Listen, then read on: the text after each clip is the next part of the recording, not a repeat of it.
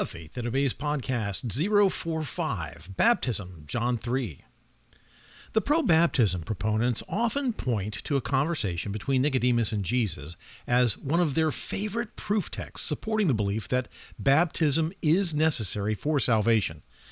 I have to admit, I've not been completely comfortable with this conclusion, but I couldn't tell you exactly why until now.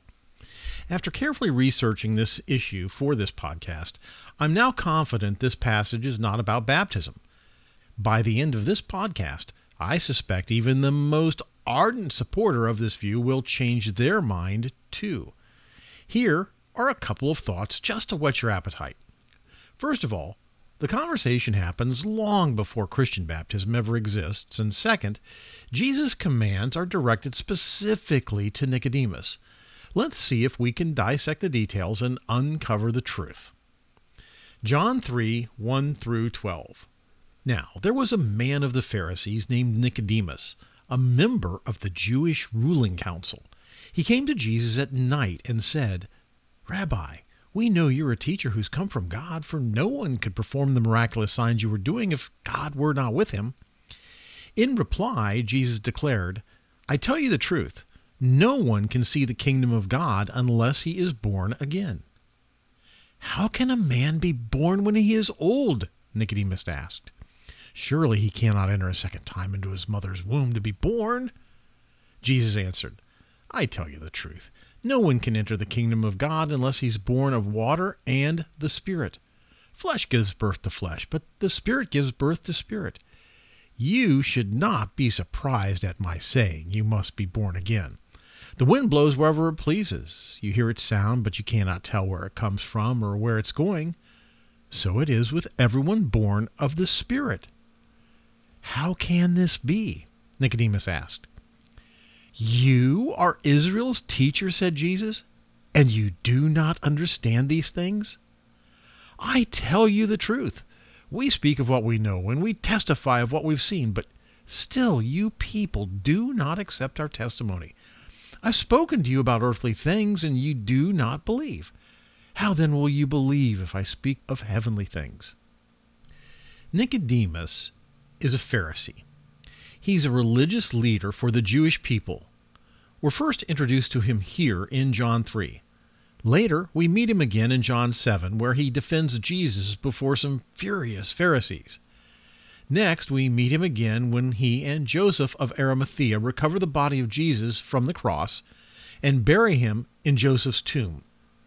It's probably safe to say most people believe Nicodemus is a pretty decent guy. He always seems to be trying to do the right thing. In John 3, Nicodemus comes to Jesus at night. Now, there's a lot of discussion about why Nicodemus comes to Jesus under the cover of darkness. Was this a top secret mission?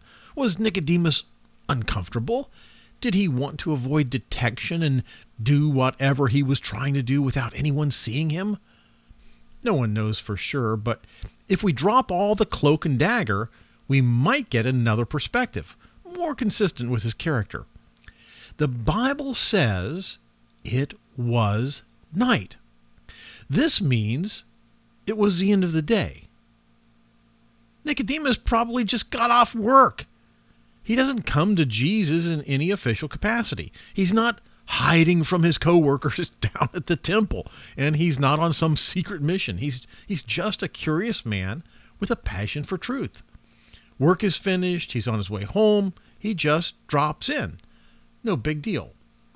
There's no indication of him watching over his shoulder, there's no hushed tones. In fact, he begins his visit with a sort of comfortable and kind recognition of Jesus' ministry. Rabbi, we know you are a teacher who has come from God, for no one could perform the miraculous signs you are doing if God were not with him. Those are friendly, kind words. Those are not the words of a cranky, critical Pharisee. The Pharisees were, after all, claiming that Jesus was in league with Beelzebub. We don't see this attitude in Nicodemus. Now, it's interesting right here. The Bible is a little rough in its transition from Nicodemus' greeting to Jesus' response. It says, In reply, Jesus declared. Jesus' response is a reply? Why a reply? A reply is generally thought of as a response to a question, not a statement. Now, an interrogative can be created by changing the tone of the voice right at the end of a statement. So maybe Nicodemus said, For no one could perform the miraculous signs you were doing if God were not with him? We don't know, but let's read some more. Maybe we can find out about this supposed question. John 3 3. In reply, Jesus declared, I tell you the truth, no one can see the kingdom of God unless he is born again. There seems to be more here than we're shown at this juncture. It sounds like Nicodemus might have asked something about the kingdom of God. That would certainly be in keeping with the hubbub of the day. Everyone wanted to know when the kingdom of God would be restored to Israel. The Jews' hatred of the Romans was at its zenith, and a warrior redeemer was on everyone's mind. Regardless of what was on Nicodemus' mind, Jesus' mind is clearly on the kingdom of God. Jesus tells Nicodemus, I tell you the truth. No one can see the kingdom of God unless he is born again. Wow, let's unpack this line. Jesus explains that not one single person will ever see the kingdom of God unless he has this experience, whatever it is, called born again.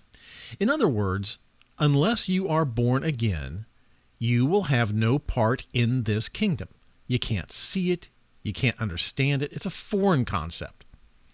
This is the first time, by the way, we see the term born again used in the Bible. This is a popular word in today's religious circles, and it's pretty much only used within those circles. It's a strange phrase if you think about it, so we should probably take a minute and define it. The term born again means that a person has died to their old life and has begun a new and different life. The implication is that the experience, whatever it may be, leaves behind a life which was less desirable than the life which lies ahead. Obviously, no one can be born a second time physically, so this experience must be based on something other than the physical realm. In Christendom, born again means that someone has become a Christian. They have died to their old life and begun a new life with Christ. It is a spiritual event which forms a clear cut delineation between two separate and distinct realms of being an old life of sin and a new life in Christ. When I'm teaching this John 3 passage, I always like to pause and point out the humorous fact that to say that someone is a born again Christian is like saying, I am a white Caucasian.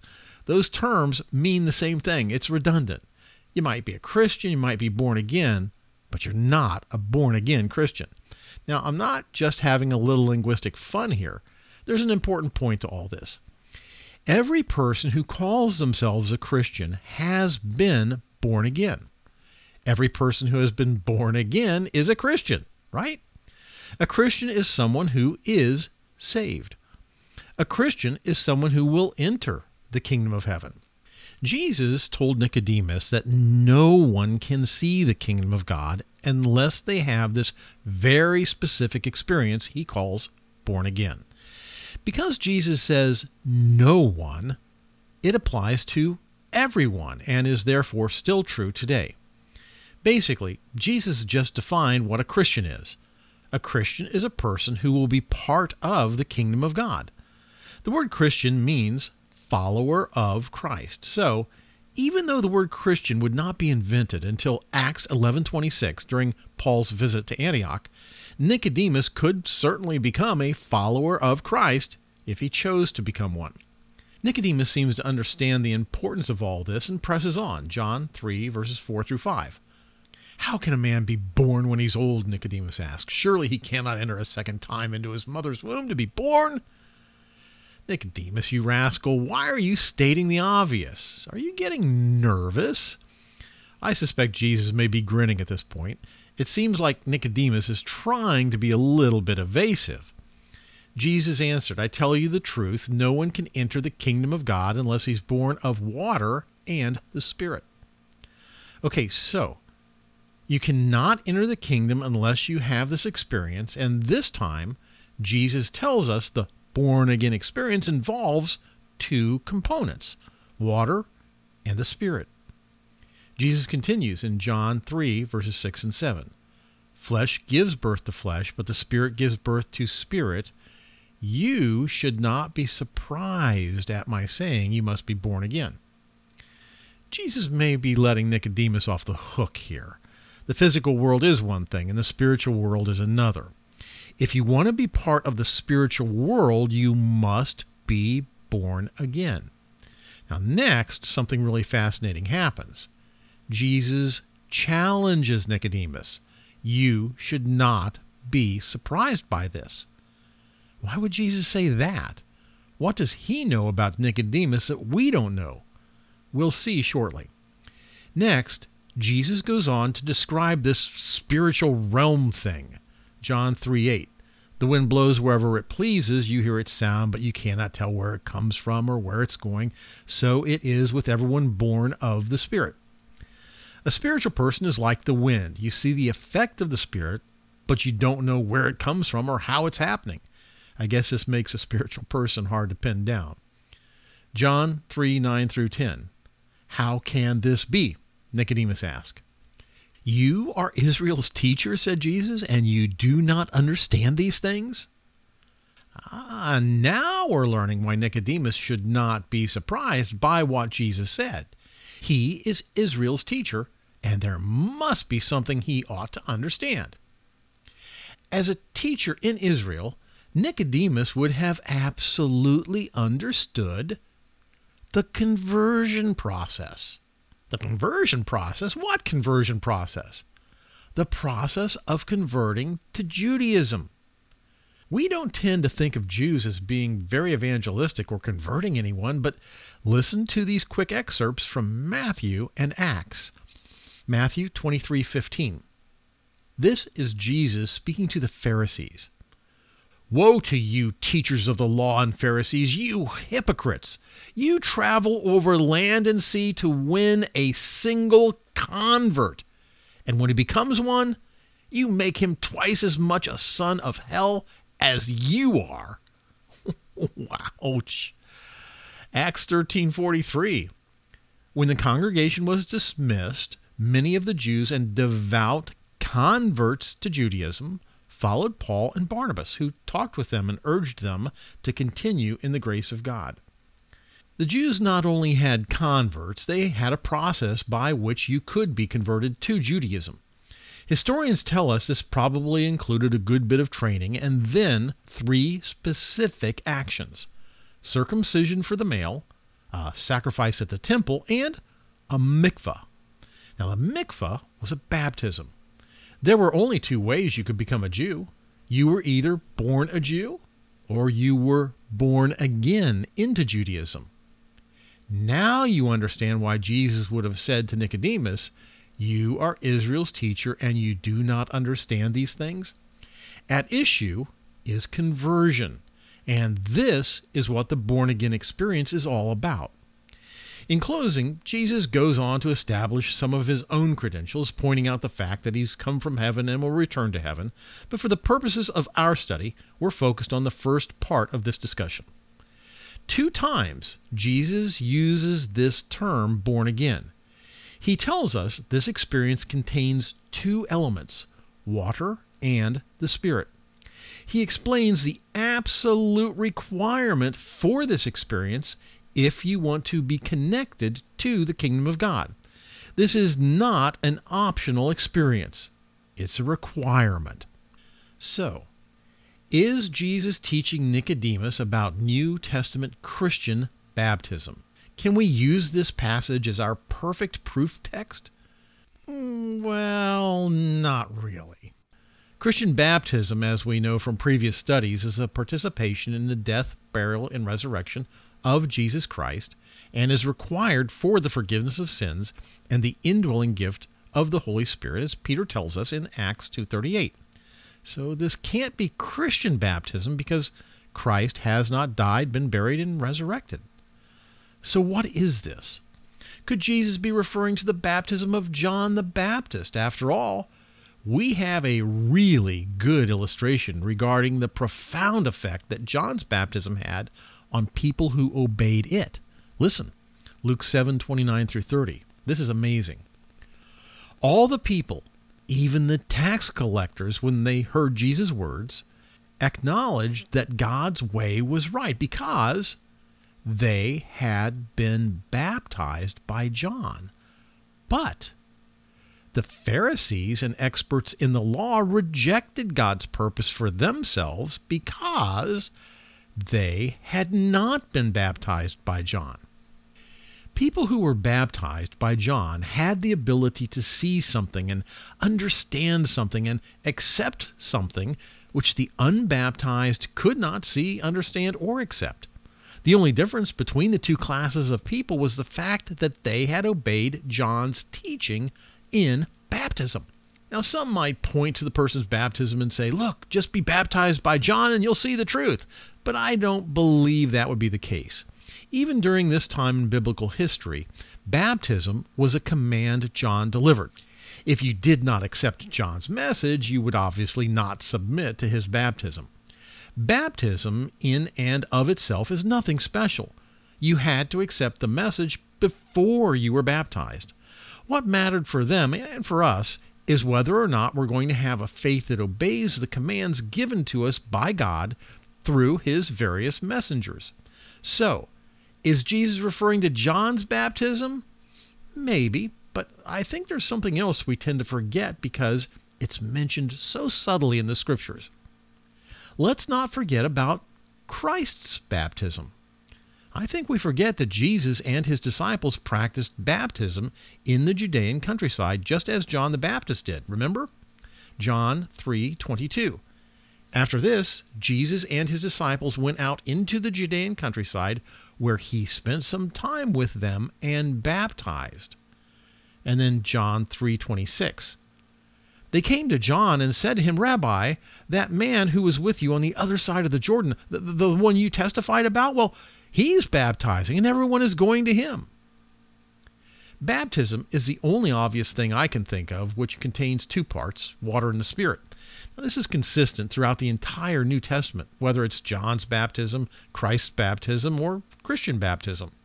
And as we've seen, the baptism of John the Baptist had a profound spiritual effect on people who had obeyed him. They had an understanding and an enlightenment which people who had not been baptized by John did not have. They could acknowledge Jesus' message about the kingdom of God. So, is Jesus teaching Nicodemus about Christian baptism in John 3? Wow, there's a huge temptation to jump to that conclusion, but no, baptism is never mentioned directly. Why would we use a scripture that never mentions baptism and try to say it is all about baptism? It's not.